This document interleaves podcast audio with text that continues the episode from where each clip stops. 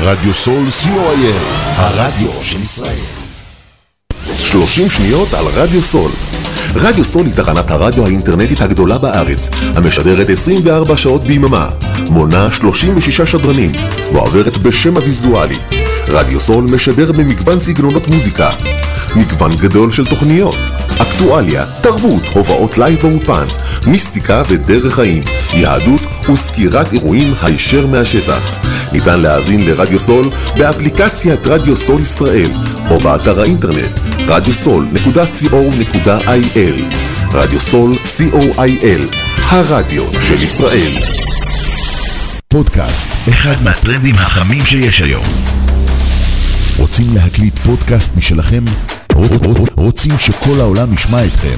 רדיו סול, הרדיו האינטרנטי הגדול בישראל, מזמין אתכם לאולפן ההקלטות האיכותי והמקצועי ביותר, עם פודקאסט אודיו ווידאו, כולל גרין סקרין. לפרטים נוספים חייגו 03-677-3636. עמותת כל נותן, המרכז לסיוע חברתי. עמותת כל נותן מסייעת למשפחות נזקקות, חיילים בודדים, נוער, נוער בסיכון, אנשים עם מוגבלויות וצרכים מיוחדים.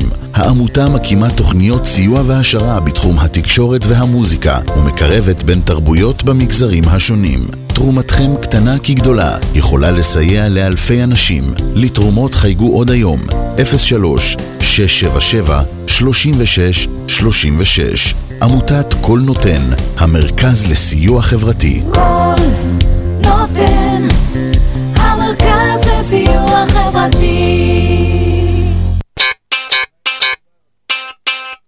סול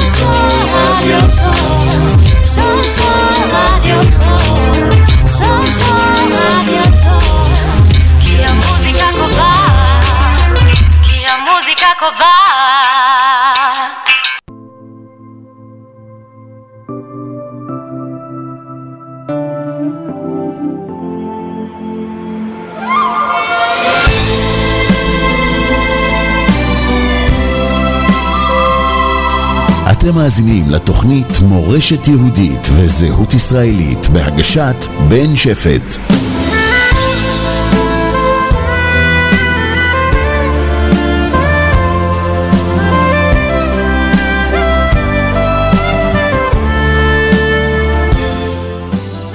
ערב טוב למאזיני רדיו סול, הרדיו האינטרנטי החברתי הפופולרי במדינה. השעה חמש ודקה, ואנו שוב באולפן שלוש, היום יום רביעי י"ט אדר א' תשפ"ד, 28 לפברואר 24. ושוב בתוכנית מסורת יהודית וזהויות ישראליות, מול המיקרופון בן שפט תחקיר, עורך ומגיש, ועימי בשידור שוקי הטכנאי. הערב אנחנו שמחים לארח את מיכאל הנדלטלץ, איש תרבות וחברה בארץ ובעולם. מ-1975 ועד 2017 שימש כמבקר התיאטרון של עיתון הארץ. בשנים 1993 ועד 2005 היה המייסד והעורך הראשי של מוסף הספרים של העיתון הארץ. פרסם ספרים כמו חמישה ספרים של לקט טוריו ועוד ועוד. זוכה פרס סוקולוב לעיתונות. ובשנים 2004 עד 2008 כתב באתר 929 דברי פרשנות על כל פרקי התנ"ך. ומשנת 2017 פרש לגמלאות. עם מיכאל נשוחח על ספרות, הצגות ושירה בתקופת מלחמה, והנושא השני הוא קיים או לא קיים, אך האל משפיע בשטח. ולפני שנצא לדרך, נשמע לבחירת מיכאל את יוני רכטר בשירו שיר נבואי, קוסמי ועליז.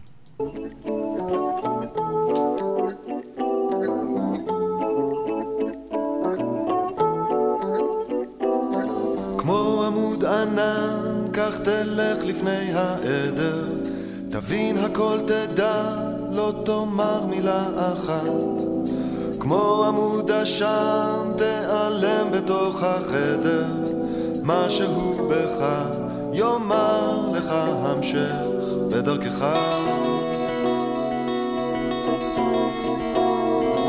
כמו שבילי חלב שחוצה את השמיים, אתה הולך ישר, לא שם לב לכוכבים, שזוהרים כדי לסנוור את העיניים. משהו בך יאמר לך המשך בדרכך.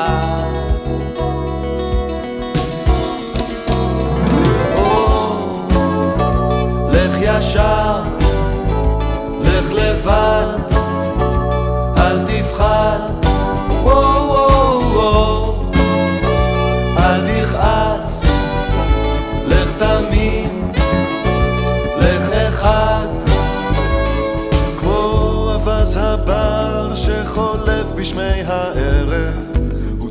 בראש החץ, לא נרתע מן המרחק.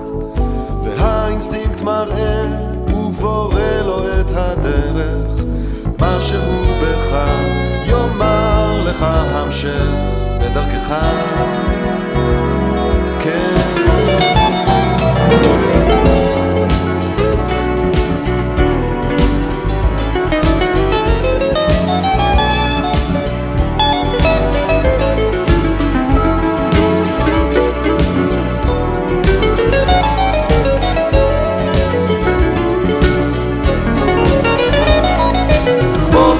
ברדו שתפסה כבר את העסק השאירה מאחור את הטוב ואת הרע ועל העניינים מיכאל, אתה איתנו? אתה לא שומע אותי? כן, אני שומע אותך אתה עכשיו. יפה. תספר לנו בבקשה, מיכאל, כאדם תרבות עם, עם ניסיון כה עשיר, שהחל בעצם ב-1975 ועד היום, מה מעשיך כיום כגמלאי עם ניסיון כה עשיר בחיי התרבות הישראלית? אה, כיוון שאני עכשיו לא עוסק בשום דבר באופן מקצועי, זאת אומרת לא עובד, ויש לי הרבה זמן, אני סוף סוף עושה מה שאמרתי שאני אעשה כשאני אצא לפנסיה. אני אחיה. מה הכוונה? כי רוב הזמן עבדתי, השתכרתי, עסקתי בכל מיני דברים, מילאתי כל מיני תפקידים, הייתי צריך לעשות. עכשיו אני לא צריך לעשות, ואני יכול להיות. כך שאני, אחרי שאני גומר את העניינים ההכרחיים של האדם וגופו,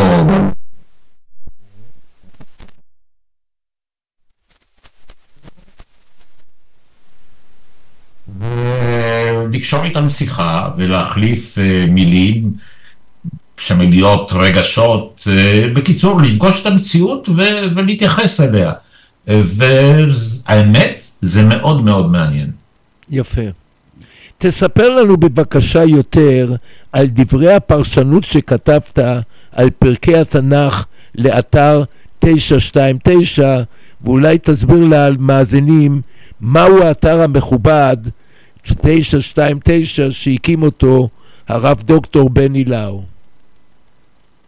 זה אתר שמיועד, כך הבנתי, לקרב את הציבור בישראל, ולאו דווקא את הציבור הדתי, לטקסט העתיק אה, שנכתב בעברית והגיע אלינו כמעט בשלמותו, אה, ולגרום לאנשים לקרוא את הספר הזה ולהתייחס אליו. הרעיון היה שמדי יום לאתר שניהלו אותו יחד עם בני להב גם גל גבאי, היה שם צוות גדול, חמישה ימים בשבוע עלו פרקי המקרא מראשיתו ועד סופו, זאת אומרת מבראשית עד דברי הימים עזרא ונחמיה, שמספר הפרקים האלה הוא 929, לכן זה שם האתר.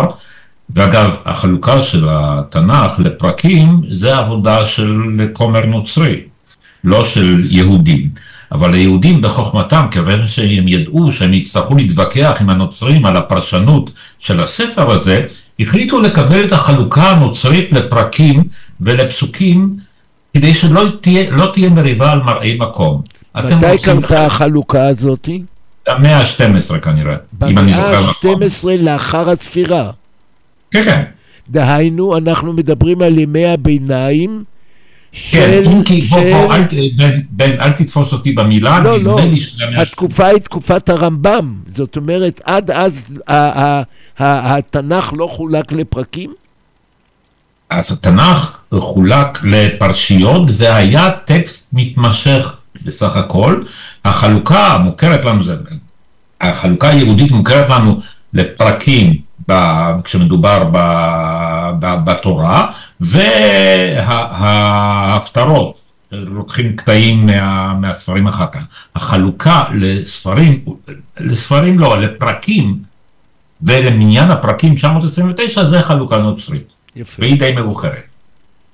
ואיזה פרש, פרשנות אתה נתת ל, ל, לפרקי התנ"ך? אז הרעיון היה, קודם כל, פעם ראשונה בחיי, למרות שאני תלמיד אה, תוצר של אה, מערכת החינוך הישראלית, בשנות ה-50 המאוחרות וה-60, ושם למדנו תנ"ך, זה היה מקצוע. אני מעולם לא קראתי את התנ"ך מראשיתו ועד סופו. כמובן, התייחסתי לקטעים מתוכו באופן ספציפי, כשהיה מדובר באיזה נושא, פסוק, מאיפה הייתי בודק. פעם ראשונה קראתי את הספר מראשיתו ועד סופו, ובמשך שלוש וחצי שנים, חמישה ימים בשבוע, כל יום הייתי כותב סוג של פרשנות, התייחסות, אני יכול לקרוא לזה אפילו אילתור על נושא הפרק שקראתי. האמת היא שלא לי ולא למארגנים הייתה הכוונה שזה יקרה, אבל כשנוצרה האפשרות והרעיון שלהם יהיה שאנשים משכבות רבות של הציבור, דתיים ולא דתיים, יכתבו פוסטים קצרים באתר על הפרק וככה נתקדם. אז וכל אחד- הפרשנות שלך הייתה אתאיסטית, חילונית, מסורתית, הפרשנות שלי הייתה, אני אקרא לה לצורך העניין הזה טקסטואלית. אני אמרתי, זה טקסט בשפה העברית, אני דובר עברית, מתעניין בלשון העברית, על רבדיה, על תולדותיה, על מבניה, כלומר, יש לי קשר ישיר לטקסט הזה, בלי לזלזל בכל הדורות שהשקיעו את חייהם לפרש את הטקסט הזה ולבנות מבנים מעליו, כן, החז"ל, המשנה, התלמוד וכל זה, זה הרי בנוי על בסיס, על הבסיס המקראי. אני חוזר לטקסט המקורי וקורא אותו, ודווקא בודק איך זה התקדם והתקבל והתפתח, לא במסגרת ארון הספרים היהודי, אלא במסגרת הארון התרבותי הכללי. כך למשל, אחד הדברים שסיגלתי לי די מהר, כשאני קורא פרק ב- בעברית,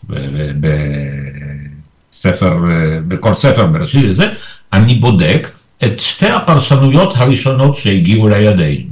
והפרשנויות האלה אינן הפרשנויות העבריות או היהודיות. הפרשנות הראשונה זה תרגום השבעים, שזה מדובר על מאה שלישית לפני הספירה, אולי לפני, אולי אחרי. יש לנו עדות עליה מהמאה הראשונה אה, לפני הספירה, שמספרת על כל תהליך התרגום של התנ"ך ליוונית. אגב, גם כדי שבספריית אה, תלמי באלכסנדריה יוכלו לקרוא את הטקסט הזה כי זה טקסט חשוב, אבל גם כי באותה תקופה כבר היו הרבה מאוד יהודים שלא דיברו עברית בגלויות השונות, בגלויות דוברות יוונית, והיה צריך לתרגם את הספר ביוונית עבורם. אז זאת בעצם הפרשנות הראשונה. ואחר כך יש הפרשנות הארמית, קצת אחרי זה, שנועדה בעצם בחלקה לתקן את הטעויות בתרגום ליוונית, ואחר כך יש גם התרגום ללטינית. אז בעצם כל פרק הייתי קורא, בודק את תרגום ה-70, אני לא מבין יוונית, אבל האינטרנט מאפשר לנו לראות את המשפט כולו עם אנגלית במקביל כדי להבין מה מתייחס למה, ונותן את היכולת אפילו לבדוק מה המקור המילוני של איזו מילה, ואחר כך בודק את התרגום הלטיני, ששם אני הולך יותר.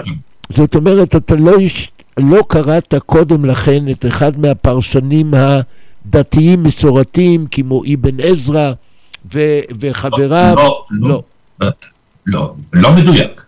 יש דבר שנקרא מפעל השו"ת, שאלות ותשובות, או רספונסה באנגלית של אוניברסיטת בר אילן, שנותן לך, מוכר לך, בדיסק און קי, את כל ארון הספרים היהודי. ושם אתה אני יכול... מכיר אותו, אני מכיר אותו במקרה. אז שם אתה יכול לקרוא, לקרוא את הפרק ולראות פרשנים לכל פסוק, ולראות מה הם כתבו כל הפרשנים הראשונים האחרונים, ובהחלט הסתכלתי גם עליהם. אבל הם מבחינתי לא היו הדבר שהדריך אותי, אלא להפך, בדקתי, אוקיי, אני הבנתי ככה, אה, הם תרגמו ככה, למשל, אם אתה רוצה דוגמה שאני... לא, אני הייתי מעוניין במשהו, אנחנו קצת סוטים מהנושא, אבל זה כל כך עניין אותי, החלטתי שאשאל אותך. לא, מאה אחוז. הרעיונות שלך הם רעיונות חילוניים אתאיסטים? כן. אני, מה לעשות, מה לעשות, אני אומר, אני לא מאמין באלוהים, וככל שידוע לי, אם הוא קיים, הוא כנראה לא מאמין בקיומי, וזה בסדר גמור מצידי, אין לי שום תביעות. מבחינתי, אלוהים, לצורך העניין, הוא דמות שמופיעה בטקסט הזה, דמות שנוצרה ונכתבה במשך דורות על ידי אנשים שהאמינו בקיומו. יש שתי יצירות ספרותיות בהיסטוריה שאני מכיר, שבהן אין ספק שמדובר ביצירות שנכתבו על ידי בני אדם, כלומר מעשי ידי אדם, נכתבו על ידי אדם, ובכל זאת הרבה ציבורים מתייחסים לדמויות שמתוארות בסיפורים האלה כאילו הן חיו באמת. הדמות האחת המאוד ידועה היא שרלוק הולמס. שרלוק הולמס שהוא תוצר דמיונו של ארתור קונן דויל והוא דמות ספרותית של בלש שיש לו אה, מספר קורותיו דוקטור ווטסון הוא דמות ספרותית ובכל זאת היו אנשים וישנם עדיין אנשים שמאמינים ששרלוק הולמס חי באמת ודוקטור ווטסון חי באמת. אבל נעצור להם- רגע, רגע מיכאל, נעצור רגע לא, עם השני, שרלוק הולמס. נגיע קצת לאל. אמנם הקדמת את המאוחר, בן, כן, בן, הדמות, הש- בן, הדמות השנייה הזאת היא אלוהים, בתפיסתי. מדובר בדמות ספרותית שנוצרה על ידי אנשים, ובכל זאת היא מקובלת על ידי המונים, אני במיעוט, הם הרבים, כדמות שהייתה קיימת באמת, שבעצם כתבה את הטקסט הזה, או חלקו. אני צריך לומר את האמת, זו פעם ראשונה ואני לא אה, אה, יש, בישיבה של בית רבן, שהבנתי את, שנתת קשר בין שרלוק הולמס לאל. אני כבר שמעתי על הרבה מאוד השוואות, אבל על שרלוק הולמס והאל, מיכאל, שאפו, זה מאוד מקורי. אני רק רוצה להוסיף לך ששרלוק הולמס נבנה כדמות ספרותית שטוענת שאין דבר בלתי מובן במציאות, ואם אתה תסתכל עליה ותפסול את כל הפירושים שאינם נכונים, אז הפירוש שיישאר בלתי סביר כאשר יהיה, חייב להיות האמת. אם זאת לא גישה אלוהית, אז אני אינני יודע גישה אלוהית מהי. אז מהי עמדתך להתגלויות בכל שלושת הדתות המונותואיסטיות? מה גישתך לזה? כי כל אחת מהן יש לה את ההתגלות שלה. אצל, אצלנו זה בהר סיני, בנצרות זה ישו, ובאסלאם זה מוחמד שעלה למעלה ופגש את האל וכולי. אני, אני קראתי ספר על תולדות התנ"ך. התנ"ך, אני מתכוון מה שנקרא הברית הישנה. זאת אומרת, התנ"ך כן, כן, שלנו, כן, כן. 929 פרקים. ושם אדם אומר, האמת היא שהייתה איזו חווה קטנה במצרים, והיו שם עבדים. והעבדים האלה, לא מצא חן בעיניהם התנאים שאיך שאנש, שהמצרים התייחסו אליהם. אז הם לקחו שתי מרכבות וברחו. והמצרים רדפו אחריהם וכולי, וכיוון שהם חששו לברוח לאורך החוף, כי שם יש פטרונים וזה, הם ברחו לתוך המדבר. והמרכבה של השוטרים שנסעה אחריהם עשתה תאונה. ואז הם הסתובבו במדבר, ולא היה להם אוכל, ולא היה להם מים, והמנהיג שלהם ככה, העבד הראשי הסתובב וזה ראה שיח, פתאום היה נדמה לו שהשיח בוער, והוא שמע קולות ו- וכולי וכולי. עכשיו, זה הבסיס של הסיפור, שאחר כך התפתח לאותו מיתוס נפלא וכולי. אני אינני כופר לאותו מיתוס נפלא וכולי הנקרא משה. משה ויציאת מצרים. אה, אגב, יש, יש אה, פרשני, אה, אילון גלעד כתב ספר לאחרונה, האיש שכותב על מקורם של מילים בעיתון הארץ, כתב ספר לאחרונה שהוא בו מנתח כל מיני מיתוסים שאגב, שבו הוא מספר או מראה שבעצם מי שהיה קיים באמת היה אהרון, זה היה הכהן. אבל איך, רגע כך- אחד, איך הם גילו שאהרון הכהן, יש עליו עובדות היסטוריות? אילון גלעד הראה טקסטים מאותה תקופה מתרבויות אחרות, אבל אני לא רוצה להיכנס ולייצג אותו. הנקודה שאני מנסה לומר, אם מדובר, אני לא כופר באנשים שאמרו שהיו להם התגלויות. הם מאמינים בזה, אני לא הייתי באותו מעמד, לי לא הייתה התגלות. אבל מאוד יכול להיות שזה נכון. אני אומר, אני, הטקסט הזה אה, מספר לי סיפור שהוא סיפור מרתק. זה סיפור שדורות סיפרו לעצמם והסבירו לעצמם את חייהם. זה בסדר גמור, נורא מעניין, אני רק לא מאמין שזה כל ה... לא מאמין שהחלק האלוהי בו, של הדמות האחת שמנהלת את העניין, קרתה באמת. אז מאיזה תקופה- שם, אולי אז- כן. אז מאיזה תקופה בספרי התנ"ך אתה מאמין שזה כן קרה? אתה יודע מה, אני לא רוצה להיכנס לעניין הזה של מאמין, זה, זה, השאלה הזאת אני אודה ו, ולא אבוש שלא כל כך מעניין, זאת אומרת היא מעניינת אותי כי אני עוקב אחרי הפולמוסים ויש הרי שתי אסכולות בעניין הזה, אחת טוענת שיש עדויות מאיזושהי תקופה אז ומאיזושהי אני אגיד תקופה לך, אחרת, דוקטור, והשנייה אין. דוקטור יגאל בן נון טוען בשידור שהיה לנו יחד בשיחה אה, לפני כחודש וחצי, שהחל מתקופת המלכים, דהיינו שאול, דוד, שלמה, עד לצדקיהו המלך האחרון לפני החורבן, יש עדויות היסטוריות, ולכן הוא רואה אותם כחלק מהאמת. קודם לכן, כל חמשת חומשי התורה, יהושע, שופטים א', שופטים ב', לדעתו וממילותיו אני אומר, הוא אומר זה סיפורים. מה תגובתך לזה? יש, אבל יש אסכולה אחרת של פרופסור פינקלשטיין ואחרים שמוצאים עדויות כאלה ואחרות מאיזה מקומות. אינני יודע, קטונתי, הם אנשים שלמדו וקראו וחקרו את הנושא הזה, והנושא הזה מעניין אותם ומהותי להם. לי לא כל כך. אני מסתכל על הטקסט, והטקסט הזה מעניין אותי בטקסט. אני רוצה לספר בהקשר לעניין הזה, יש אה, ברטולד ברכט, כתב אה, סיפורים קצרים שגיבורם הוא מר, מר קוף או מר קאונר. ומר קאונר זה מין חכם כזה, ייצוג של דמותו של ברכט. ואחד הסיפורים אומר כך, שאדם אחד בא למר קאונר ואמר, אה, שאל את מר קאונר, קוינר בעצם, אה, האם אלוהים קיים? ואז מר קוינר אמר, לפני שאני אענה לך על השאלה הזאת, אז אני צריך לשאול אותך שאלה. האם התשובה שלי תשנה לך? ואז האיש אמר, כן, כן, ודאי, תשובה מאוד תשנה לי. אז מר קוינר אמר, אם כך אני פטור מלענות על השאלה הראשונה שלך, אתה זקוק לאלוהים. אז אני אומר עכשיו. לך, והיה והיית שואל אותי אם אני זקוק לתשובתך, הייתי עונה, עונה חיובית, ואני עכשיו מגלגל לפתחה שאלה נוספת. אנחנו פה בארץ נותנים לגליזציה לישיבתנו פה בארץ על הבטחת האל בברית בין הבתרים וכל הנוס... היוצא בזה. אם אתה בא ואומר שכל זה זה סיפורים, אז אנחנו באמת קולוניאליסטים, לפי דברי האנטישמיות הפוליטית החדשה. מה תגובתך לזה?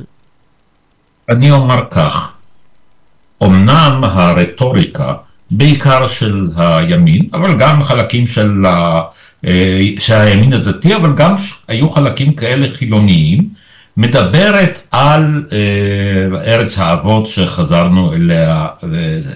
והדבר הזה קיים. אבל הפנייה של הרצל בעניין הזה, הציונות של הרצל, לא הייתה מבוססת על ארץ האבות, הייתה מבוססת על פתרון, לה, הייתה מבוססת על מציאת פתרון לעם היהודי, היכן, ו- היכן, היכן זה נכון, פתרון לבעיית האנטישמיות והפוגרומים של העם היהודי, ולכן אנחנו חייבים ללכת להיכן? נכון, אבל גם, אבל גם הרצל ואחרים הבינו את הקושי בעניין של מה שאתה קראת כקולוניאליזם, והיו תקופות שהציונות, והיו בה אה, מגמות כאלה, הרהרה באפשרות לפתור את העניין הזה באופן אחר. אבל, מיכאל, סליחה, סליחה. כן, הרצל ראה את הערבים בעיני, וידע עליהם, כי הוא ביקר בארץ, והוא פגש פה את הקיסר הגרמני, והוא אמר, תראו מה יקרה, אנחנו נביא לערבים את התרבות האירופאית, זה ישפר את מעמדם, הם יקבלו אותנו בזרועות פתוחות. ברור שזו הייתה אופטימיות נאיבית. ולכן יכול- העלו, ולכן העלו הצעות אחרות, כמו אוגנדה, שזה בעצם קניה, ארגנטינה, אל-עריש, כולם נפסלו, מיכאל, משום שהם לא לא. עמדו בקנה כן. מידה של הבטחת האל. בן, אני לא מתווכח עם העובדות, אבל אפרופו אמירתו של הרצל לקיסר, זה מזכיר את ה... בספר אה, בית התה של ירח אוגוסט, שעוסק בכיבוש של ארצות הברית ביפן אחרי מלחמת העולם השנייה, קצין אמריקאי אומר לגבי יפן, אנחנו נביא להם לכאן דמוקרטיה, גם אם נצטרך לירות בהם אחד-אחד. לא, אני עניתי לך, אני הבאתי את הרצל, כי אתה אמרת שבדבריך... לא, לא, אבל, אבל, אבל, אבל בן, תראה, אין ספק שהנושא של ארץ אבות היה חשוב. בסופו של דבר ארץ ישראל נוסדה, ואם תקרא את מגילת העצמאות, זה מה שכתוב שם. כתוב שם שאנחנו אמנם מכאן, ונתנו את הספר וכולי, אבל אנחנו בונים פה מדינה שהרציונל נכון שהיא עכשיו כאן, אלה הנסיבות הפוליטיות, אבל הרציונל איננו מבוסס על ארץ האבות, אלא על סוג הארץ שתהיה פה. אז גם אם נגיד שזה היה נכון לחזור לפה בגלל ארץ האבות, ב-48 קמה כאן מדינה ששמה ישראל, לא במקרה היא נקראה ישראל ולא יהודה, לא במקרה, היו על כך ויכוחים גדולים, והיא הייתה אמורה להיות מדינה יהודית ודמוקרטית. אבל בן גוריון קשר את, את, את הקמתה של מדינת ישראל לתנ"ך. הוא קשר אותה בכמה, מילי, בכמה משפטים. אי אפשר. להתנער מזה. אני, אני, סליחה, מה שאני אומר, שאותי התנ"ך מעניין כטקסט, ובטקסט הזה כתוב שאם אלוהים נתן לנו את המדינה הזאת, אז למה אנחנו צריכים להילחם עליה ולכבוש אותה? אז אתה יכול לומר, אם אתה קורא, אלוהים אומנם הבטיח, אבל אנחנו צריכים את, את המלאכה לעשות. ואתה יכול לטעון, לפי הטקסט המקראי, שאלוהים אמר לנו לעשות את זה, וגם לא אפשר לנו להוריש את כל העמים, כדי שמה? כדי שנילחם בהם כל הזמן? לא, הוא... אז סליחה, חלק מהעמים הוא אמר אתם לא נוגעים בהם כי הם חלק ממך, כמו האדומים כי זה בא מישמעאל, כמו נדמה לי החיטים משום שהביא לכם מים, לחם ומים בהליכה במדבר. סיני. כן, אני לא רוצה להיכנס לוויכוח הזה, אני לא מתווכח עם אף אחד. אתה חושב שזכות האבות שלנו חשובה, לא, אני ולכן- שואל מה, למה אתה פה, למה התגלגלת הנה אה, ולא למקום. אחר אם לא בזכות האבות. לא, למה אני פה? כי הוריי ב-1957, שחזרו, הוריי אה, עברו את מלחמת העולם השנייה ברוסיה, לא היו במחנות, איבדו את כל משפחותיהם, חזרו לפולין, בנו את ורשה מ-1946 עד זה, ואז הגיעו למסקנה שזה לא נראה עתיד טוב למדינה, ובוודאי לא יהודים. ב-57 הייתה אפשרות להגיע לישראל. הייתה לזה סיבה, אבא שלי היה רופא. הם היו אבל- ציונים? הם היו ציונים? אבא שלי היה ציוני, סבא שלי, ישראל אליהו הנדלזלץ, היה מורה לעברית ומתרגם אה, לעברית ומו"ל בוורשה בין שתי המלחמות, והוא בוודאי היה ציוני, אבל הוא חי בפולין, והוא לא עלה ונשאר בפולין ונספה אחר כך בנובוגרודק. הוריי ב-1957 הייתה אפשרות לצאת מפולין לישראל, סייעו, זאת אומרת היה איזה גל אנטישמי, וזה מה שנקרא עליית גומולקה, הרבה גיבורקה היה זה ראש. הממשלה. כן, ואני הגעתי ביחד איתם כילד בן שבע, אז זאת הסיבה שאני פה. ופה למדתי עברית, ופה גדלתי, וכל חיי הם בעברית, והתרבות העברית העברית והישראלית זה דבר מאוד יקר לי, וזה שאנשים אחרים רוצים לחיות כאן בגלל שאבות חיו כאן, זה יפה מאוד, לא זאת הסיבה שאני כאן. הסיבה שאני כאן היא, אתה יודע מה הסיבה למה אני חי כאן? כי אני חי כאן. כי זה הסביבה הטבעית שלי, כי, כי כאן אני מרגיש אה, הכי טוב, כי כאן אני מודאג על הרוחות שמנשבות בציבור. וכן, יש טקסט נפלא בעברית ששמו התנ"ך, שהוא מקור בלתי אכזב להבנה כולל של כל מיני דיני המקור. ואם אתה שאלת על אלוהים, אז אני רוצה דווקא לתת לך איזושהי דוגמה בעניין אלוהים. עוד רגע, עוד רגע אחד. לדעתי, אתה מייצג פה דעה של חילונים שכבר הייתה לי איתם שיחה אם לא אחד, לא אחד מהם, ושזה הגיע לבעיית הלגיטימיות לישיבתם פה בארץ, לא הייתה לגיטימיות, מיכאל.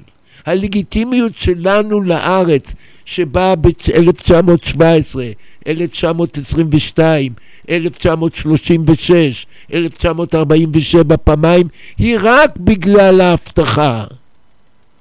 מאה אחוז.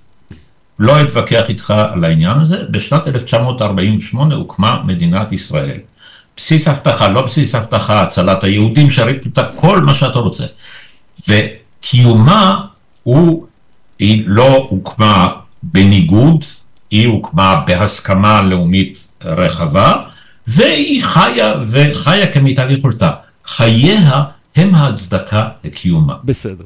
ו- ו- ורוח הדברים שבה, שבהם היא מתנהלת כלפי פנים וכלפי חוץ, הם שימשיכו לשמש הצדקה, ואם אנחנו נצדיק את קיומנו כאן, אז אנחנו נמשיך להיות כאן. ואם אנחנו לא נצדיק את קיומנו, כלומר החיים יתנהלו בצורה כזאת שאי אפשר יהיה להצדיק אותם באמצעות אופן קיומם, אז, אז העסק הזה ייעלם, וסכנה כזאת בהחלט ישנה. אז מה תשובתך לאנטישמיות הפוליטית החדשה המנשבת באוניברסיטאות בארצות הברית ובצרפת ובאירופה, שבאה ואומרת, הישראל, היהודים הם קולוניאליסטים, הלכו ובאו הנה וגירשו את הערבים ומתיישבים, ואני לא רוצה להמשיך לפתח כי אתה מבין יפה מאוד כמוני מה הם בעצם אומרים. אז מה תשובתך? זה שאתה באת ב-57 בגלל, בגלל גומולקה ואתה עכשיו מדבר עברית והיית מבקר את התיאטרון בעיתון הארץ במשך שנים והפכת לאיש תרבות בארץ ובעולם, אבל זה לא נותן לגיטימציה לשבת פה? יש בחזה של חנוך לוין, באחד מהם, אני לא זוכר אחד מהם, יש איזה דיאלוג שהולך לך, דמות אחת פונה לדמות שנייה ואומרת, אדם כמוך, למה? אז השני אומר, נולדתי, מה תעשה? תהרוג? עכשיו, אני יודע שזה נשמע אידיוטי, אבל אני מצטער, בוויכוחים האלה אתם יכולים לטעון לא הצדקה והיו מעשים, וכתוצאה מהתנאים, כן, נעשו פעולות קולוניאליות, ובהחלט בהיסטוריה נעשו הרבה דברים וצריך להתייחס אליהם ואסור להסתיר אותם ואנחנו הסתרנו אותם והצגנו את זה באופן אחר ובחלקו ממשיכים להציג את זה באופן אחר כי חלק מהנהייה לארץ האבות מתבצעת היום למרבה הצער על חשבון האנשים שהיו שם קודם. אני לא נכנס למעשים שלהם ומניעיהם כיחידים או כפרטים אבל לא, אותי אין לי מה אני אגיד לך, אין לי עמדה, אני לא כופר, אתם מתנהגים ככה, רוצים לשבת כאן בגלל שאברהם אה, חי כאן? נדמה לי שזאת לא הצדקה מספקת. העובדה שמשהו קרה בהיסטוריה איננו הצדקה של, של, אה, של הדבר ש, ש, שמתרחש כאן. אבל אם אתה שאלת אותי על התנ"ך, התנ"ך מעניין אותי, כי באמצעות התנ"ך כל הדורות, כולל הדור הנוכחי, מספרים לעצמנו את סיפור חיינו. וגם אני מספר לעצמי את סיפור חיי. וסיפור חיי אומר, הטקסט הזה הוא מורכב בכוונה, הוא תובע מאיתנו דעה רחבה שבין היתר בנויה על זה שאתה מסוגל להחזיק שניים או שלושה הסברים סותרים לאותה מציאות, ולא להיות מוטרד מזה שהם סותרים זה את זה. יפה. זה בוא קשה, נסיים את, בוא, בוא נסיים את נושא האל ונעבור לצד השני שלך, הכובע השני שלך, שהוא התרבות. ואני רוצה רגע להעלות פה איזשהו נושא. לרבים ידוע הפתגם הלא ברור שהתותחים רועמים, המוזות שותקות, ושהתותחים שותקים, המוזות רועמות.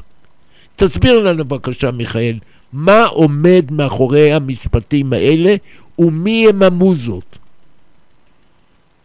האמת היא שאנשים נוטים לצטט בעיקר בזמן מלחמה, בחלק מהזמן מנהיגים, את המשפט הזה, כאילו אומרים, יש מלחמה, תעזבו, זה הדבר הכי חשוב, ושום דבר אחר חוץ מזה, חלק מזה, חלק מהטקסטים האלה אתה שומע מהפוליטיקאים שלנו, לא ביחס לתרבות. קודם מלחמה ואחר כך חטופים. זאת אומרת, הדבר הכי חשוב זה המלחמה, אנחנו עוסקים רק במלחמה, לא עוסקים בפוליטיקה, לא עוסקים בבחירות, ודאי שלא עוסקים באומנות. אבל כשהעלית את השאלה הזאת, אני שאלתי את עצמי, ואף פעם לא שאלתי את עצמי עד עכשיו, קודם כל, מה ההיגיון במשפט הזה, וב' מה מקורו. ופה, וזה חלק מההתנהלות שלי בחיים, זה ללכת, במקום לעסוק בשאלה מי שותק ומה שותק, מי, מי אמר את זה? מאיפה יצא המשפט הזה? מקורו בא מה, מאנגלים נדמה לי.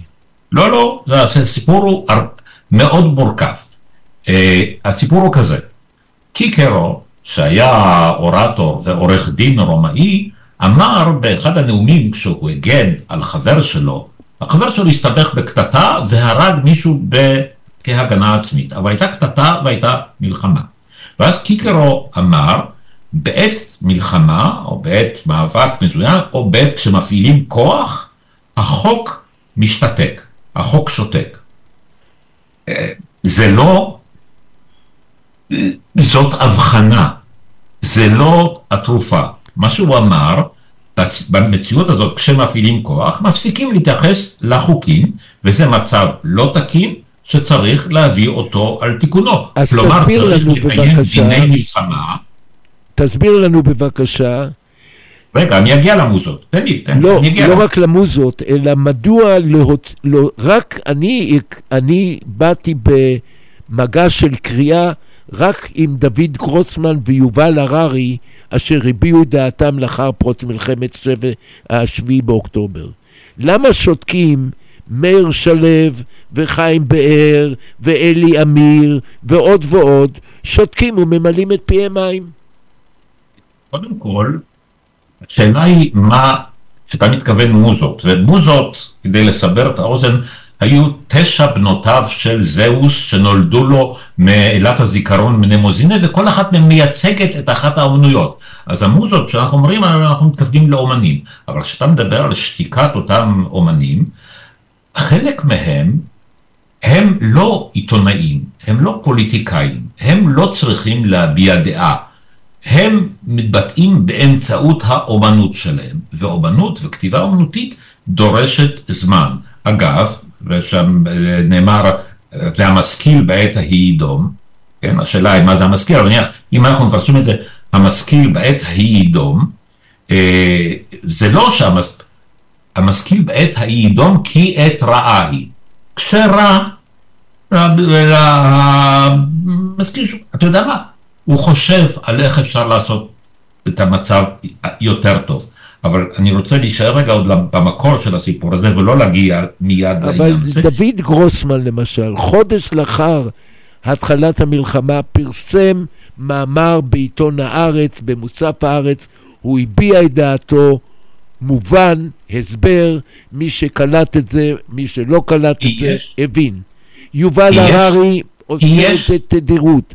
איפה כי. היתר? איפה חיים כי באר? יש, קודם כל, קודם כל כי יש סופרים שחלק מההוויה שלהם היא להיות איש ציבור ולשאת את קולו בוויכוחים הקיימים. חיים באר. הוא אחד מהם. רגע, רגע, שנייה.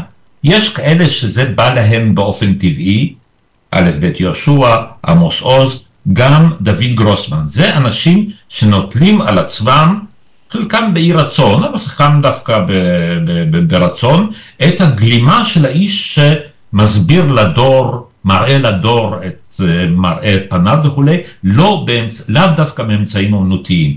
באחד הוויכוחים, כשעמוס עוז הביע את דעתו מה צריך להיות, אז א' ב' יהושע אמר, עמוס אוהב לנזוף בראשי ממשלות. אז זה היה התבדחות בין שניהם, אבל יש כאלה שעושים את זה יותר. מאיר שלו באופן מובהק כתב טורים סאטיריים והתייחס לפוליטיקה, ועסק באופן ספרותי באופן אחר. יש אנשים, יש סופרים, שהאמת, אין להם מה להגיד בנושא הזה, ולכן הם לא אומרים. אז איפה זאת- מלכת האמבטיה של 1970, שבאה לבקר את ממשלת גולדה מאיר על כל נושא מלחמת ההתשה, שאני רציתי רק להזכיר שבמלחמת ההתשה, אם אני זוכר טוב, נהרגו איזה 780 ומשהו, שכל אחד זה עולם, במקו, עולם בפני עצמו. במלחמה הזאת אנחנו כבר מעל 1,400 או 1,500, כל אחד בפני עצמה.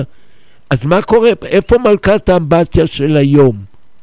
קודם כל, צריך לזכור שחנוך לוין, הקברטים הראשונים שלו היו בפרינג', בשוליים, ולא בבמה המרכזית. מלכת האמבטיה עשתה רעש, בין היתר מפני שהיא הוצגה בתיאטרון עירוני. על בקאמרי, הבמה- בקאמרי. בקאמרי על הבמה המרכזית של הממסד, ואגב, היו מהומות בהצגות האלה הראשונות עד שהתיאטרון החליט להוריד את ההצגה, ואחר כך התקיימו הצגות בשקט גמור, כי חלק מהציבור הבין היטב מה חנוך לוין אמר. אתה, אבל נכון, היה הסופרים- למלכת. האמבטיה הייתה השפעה ענקית על הציבור. הציבור יצא... היום, היום, היום זה לא מתבטא בספרות עדיין, וגם לא בתיאטרון. מצד שני זה מתבטא יום יום בטלוויזיה. יש לך את זה, יש לך את ארץ נהדרת. בארץ נהדרת, לא יודע אם שמת לב, ושם אגב טובי הכותבים שעוסקים בסאטירה בזמן אמיתי, התוכנית עצמה עוסקת בהצחקות ובדמויות, בהצחקה של דמויות שמופיעות על המרקע, אבל בכל תוכנית יש מערכון ראשון שהוא בסוג של העשייה של מלכת אמבטיה. היה מערכון על זוג מודיעין מטעם צה"ל שדופקים בדלת אצל מישהו, וברור היה שאלה המודיעין מביאי הבשורה במלחמות ישראל, והם דופקים בדלת, פותח להם חרדי, והחרדי משוכנע שבאו לגייס אותו. והוא אומר, לא, אני לא יכול להתגייס וכולי, ואז מתברר שהמודיעין טעו בכתובת, הם באו במקום לרמת גן לכתובת, לכתובת זהה בבני ברק. ואז הדתי אומר, אה, אם אתם הולכים להודיע לזה, אנחנו נתפלל עבורו. זה מערכון לא מצחיק, פגע בהרבה אנשים, היה ויכוח גדול, ברמה של מלכת אמבטיה. שבוע אחרי זה היה מערכון על, בחור, על אדם שחוזר ממילואים, ומגיע למשרד עם המדים ועם הנשק, ועושים לו חגיגה, והוא משוכנע שהם שמחים לחזרתו, ומסתבר שבאותו מעמד מפטרים אותו. חזר ממילואים ומפטרים אותו. מצחיק? זה לא. אבל זאת בדיוק סאטירה ברמה הזאת. זאת אומרת, לא הסאטירות האלה שאתה מנית מה- אותם, הם באו כתחליף או כממלא מקום למלכת האמבטיה למיניהו? לא, אבל אתה שוב עושה את אותה טעות. מלכת אמבטיה היא היוצא מן הכלל שמלמד על הכלל. בתקופות של המלחמות, אגב, אם אתה, הפתגם אגב, כשהמוזות, תותחים רועמים והמוזות שותקות, בסופו של דבר כנראה אומץ על ידי אנשים שמבינים אולי בתותחים, אבל לא מבינים במוזות. מוזות לעולם לא שותקות. וה... אתה ציטטת את הפתגם שמיוחס למתרגם רוסי בשנת 1955, כשפורגי ובס נשלחה מטעם ממשלת ארצות הברית בתקופת ההפשרה לייצג את האומנות האמריקאית בברית המועצות, אז הוא אמר, כשהתותחים רועמים המוזות שותקות, אני אומר לך, הן אף פעם לא שותקות, ואז הוא אמר, כשהתותחים שותקים, המוזות נשמעות. וכך היה, זאת הייתה, זאת, ועכשיו, העובדה היא שבכל העולם, דווקא בזמנים קשים, יש פעילות אומנותית מוגברת. גם אצלנו? זה- גם, זה- גם אצלנו? גם אצלנו, בכל רגע נתון, מתקיימות הצגות שחלקן הם מה שתיאטרון עושה כרגיל, חלקן הן בידוריות ברמה זו או אחרת. היו תקופות שבהן התיאטרון הישראלי היה פוליטי, הרבה יותר פוליטי. במשך הזמן, אגב, בגלל התנגשויות עם הממסד, חלק מהאנשים איבדו את, ה, איבדו את האינרציה, ותיאטרונים רפרטואריים לא מרבים להעלות מחזות פוליטיים או בעלי עומדות פוליטיות, ואני לא בטוח שהם צריכים, כי יש להם קהל רחב שרוצים להגיע אליו, ולא כולם בדעה הפוליטית של אנטי. אבל הנקודה היא, יש כל הזמן פעילות, ויש כל הזמן פעילות סאטירית אה, קשה, אנשים מתבטאים. אתה מרוצה מהפעילות התרבותית הנוכחית המתייחסת למלחמה, למלחמה הנוכחית? אתה ודאי כאילו... שלא, ודאי שלא, אבל אני לעולם לא מרוצה. מצד שני, אני מודע לכך שאי אפשר, האומנות כולה לא צריכה להתגייס כולה כדי להיאבק על נושאים פוליטיים או חברתיים. חלק ממנה כן, יש אנשים יותר מסוימים מזה, יש אנשים שעוסקים רק בזה, באופן טבעי התיאטרונים הרפרטואריים שהם פונים לקהל מאוד רחב לא עוסקים בזה, יכולים וצריכים לעסוק בזה מספיק. אני אף פעם לא מרוצה, אבל מצד שני אני אומר, זה לא נכון שאין. המוזות לא שותקות, יש כל הזמן. האם צריך להיות יותר? בוודאי שצריך להיות יותר. התנאים לפעמים לא מאפשרים, וזאת המציאות. התנאים לא רוצה... מאפשרים משום שיש פחד מהשלטון, מה... מה... בוא נאמר ככה, בו... בוודאי גם זה ישנו, אם כי אני לא חושב שזה העניין המרכזי. ישנם החיים, אנשים צריכים להתפרנס. שחקן שיש לו משפחה צריך להביא אוכל הביתה והוא לא יכול להרשות לעצמו לעלות על בריקדות. אני תמיד אומר שלא לא לעלות על הבריקדות עם שחקנים, כי אתה תמצא את עצמך על הבריקדו לבד, על הבריקדה לבד, כי השחקן בינתיים בדרך קיבל הצעה לשחק באיזשהו מקום. חלק מה, מה, מהחיים שלהם זה להופיע ולהתקיים מההופעה, אבל בעניין של היחס הפוליטי, כאן צריך לומר דבר אחד מאוד חשוב. הפוליטיקאים והמדינאים משוכנעים שהאומנות זה דבר נורא מסוכן. ואכן צריך לרדוף את האומנות ולמצוא, להצביע על כל מקום שבו האומנות היא חתרנית וכולי. האנשים שהכי מופתעים מזה, זה האומנים עצמם. הם לא, חוש... לא חושבים שהם מסוכנים. הם ממש לא חושבים שהם מסוכנים. הם לא לוקחים את עצמם בכזאת רצינות כמו שהפוליטיקאים לוקחים אותם. זה חלק אחד. כלומר, הפוליטיקאים נלחמים באומנים כאילו שהאומנים הם המתנגדים הנחרצים. יש ביניהם גם מתנגדים נחרצים, אבל הם בוודאי לא, ולא מסוכנים. בין היתר הם לא מסוכנים כי הם לא עוסקים במציאות. הם עוסקים בייצוג של המציאות כדי לייצר תגובה רגשית של הקהל. מה שהם עושים זה נדמה לי, הם משחקים בנדמה לי.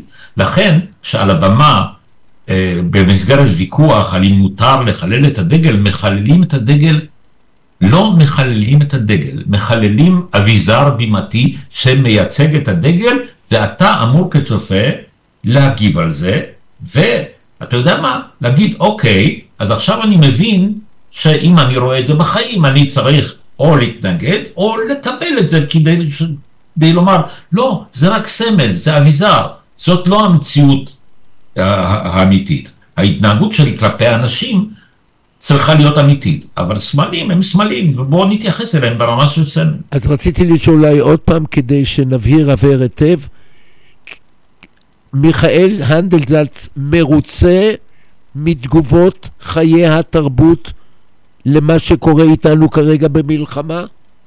אני אענה עוד פעם, לא, לא. אבל מיכאל הנדלזלץ מודע לכך שא', יש מציאות שבה, שמייצרת את הסיטואציה הזאת, ושיש הרבה מאוד ניסיונות, ניסיונות כנים כן להתמודד עם המציאות הזאת. ואם מישהו חושב שאומנות יכולה לשנות מציאות, אז אני מאוד אה, אה, משתתף בצערו, כי זה לא נכון, למרבה הצער.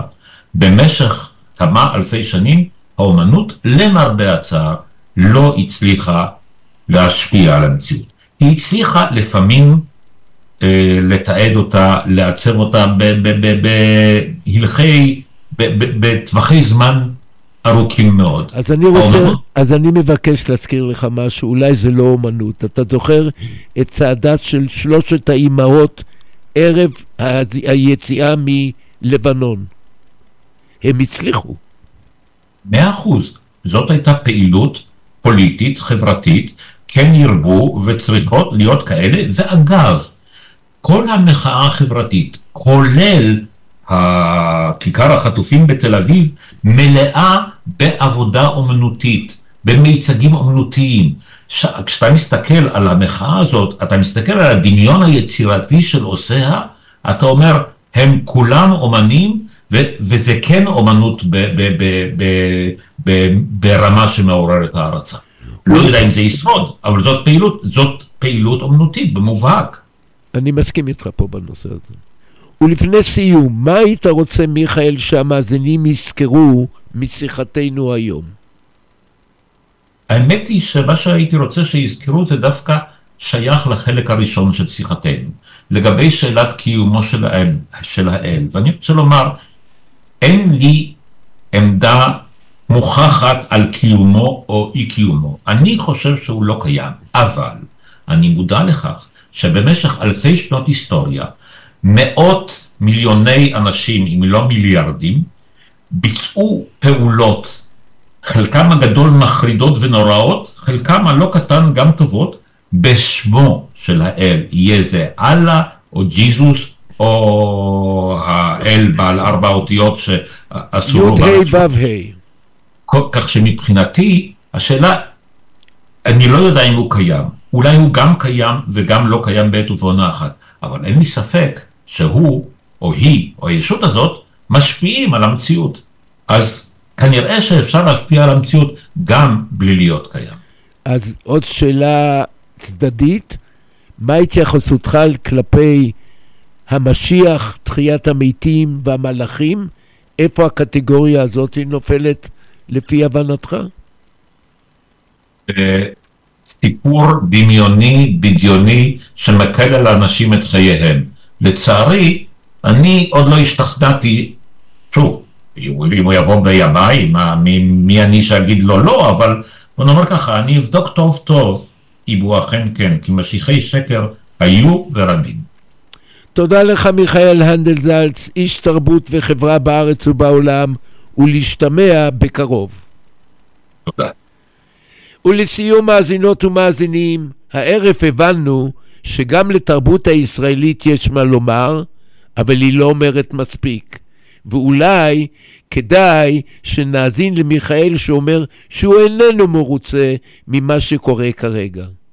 הדרך עוד ארוכה, אך האם, האם התרבות הישראלית לא תצעד צעדים משמעותיים נוספים קדימה, אזי כולנו נפסיד. דברו איתי בפייסבוק B-N-S-H-E-F-E-T או בוואטסאפ במספר 0545-999-030.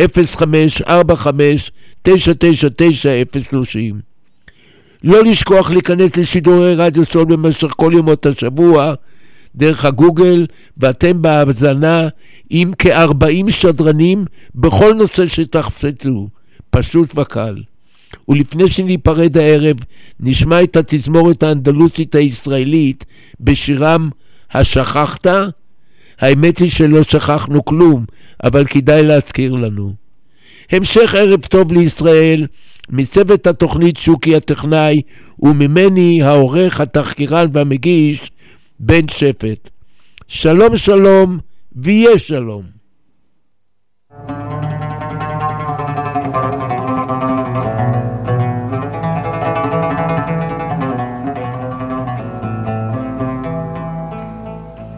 הכבוד והעונג להזמין את מקהלת הילדים ודור העתיד מבתי הספר באשדוד, אריאל ושחר ואורות והרועה